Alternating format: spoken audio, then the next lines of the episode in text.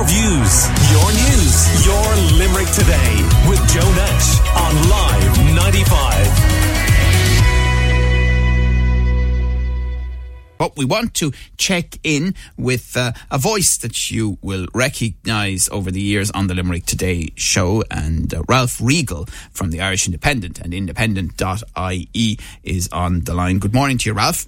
Good morning, Joe. Now, Ralph has uh, written quite extensively, indeed, including a book uh, on Tom and Molly Martens. Uh, and your latest news uh, in The Independent is that the US retrial of Tom and Molly Martens for the murder of Limerick widower Jason Corbett has been dramatically postponed now until the autumn. What's happened? Yeah, it's um, it took everyone uh, by surprise. I would say almost sh- shocked people yesterday because um, we were approaching the, the, the, final stages of preparation for the retrial, and there had been numerous court hearings over the past kind of six nine months, Joe, in relation to the preparation for the retrial. And the next court hearing was supposed to be on June the twelfth, where pre-trial motions were going to be dealt with.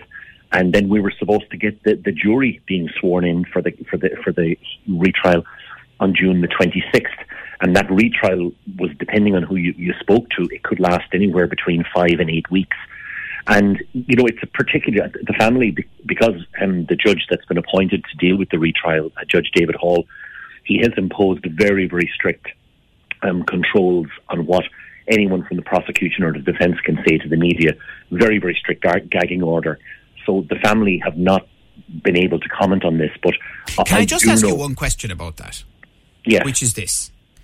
This is a US court. Yes. His gagging order has no jurisdiction in the Republic of Ireland, isn't that right?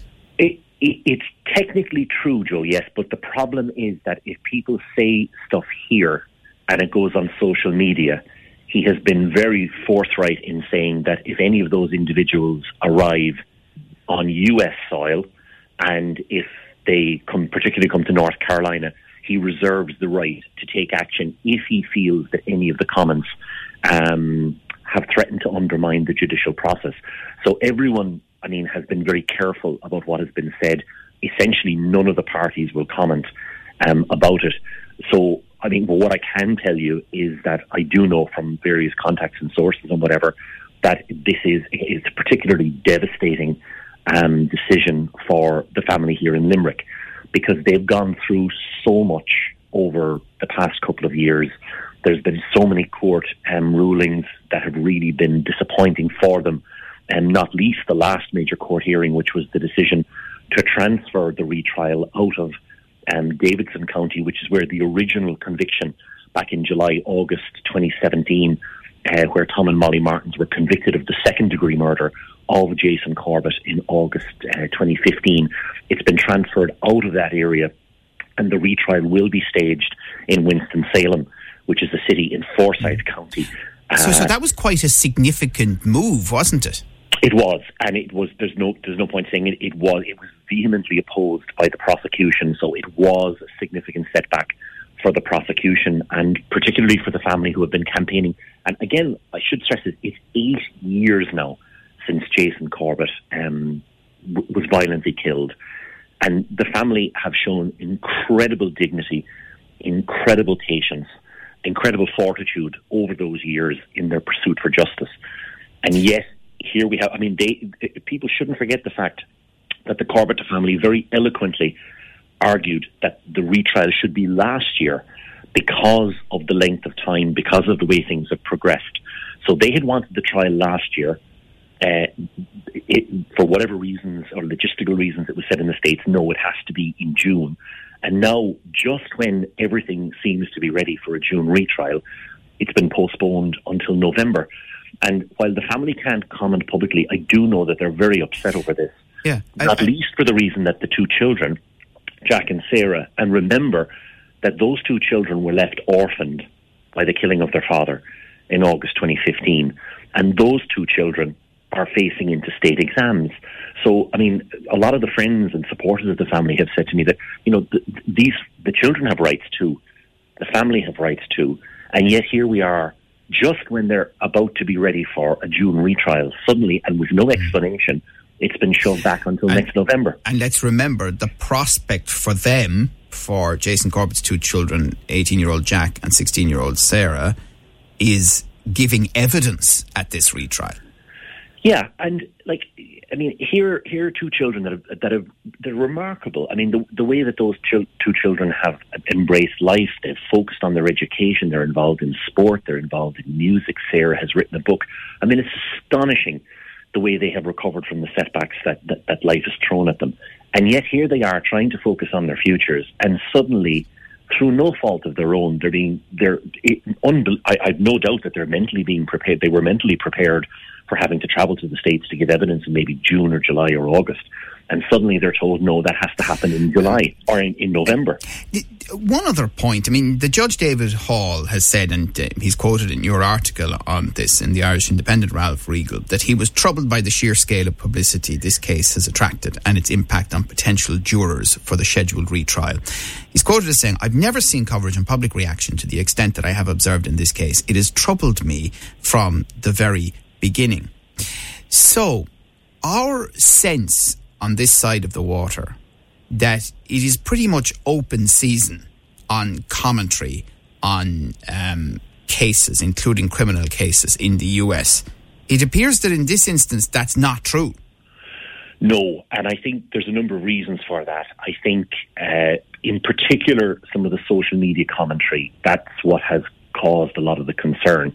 Uh, no, the extent of it is disputed. I mean, certainly the prosecution um, during the previous court hearings when they opposed the transfer out of Davidson County, they made the point that a lot of the commentary was coming from just one or two individuals because, of course, the defence had argued, oh, because of the extent of the media coverage, that Tom and Molly Martens have little chance of, of getting a fair trial in Davidson County.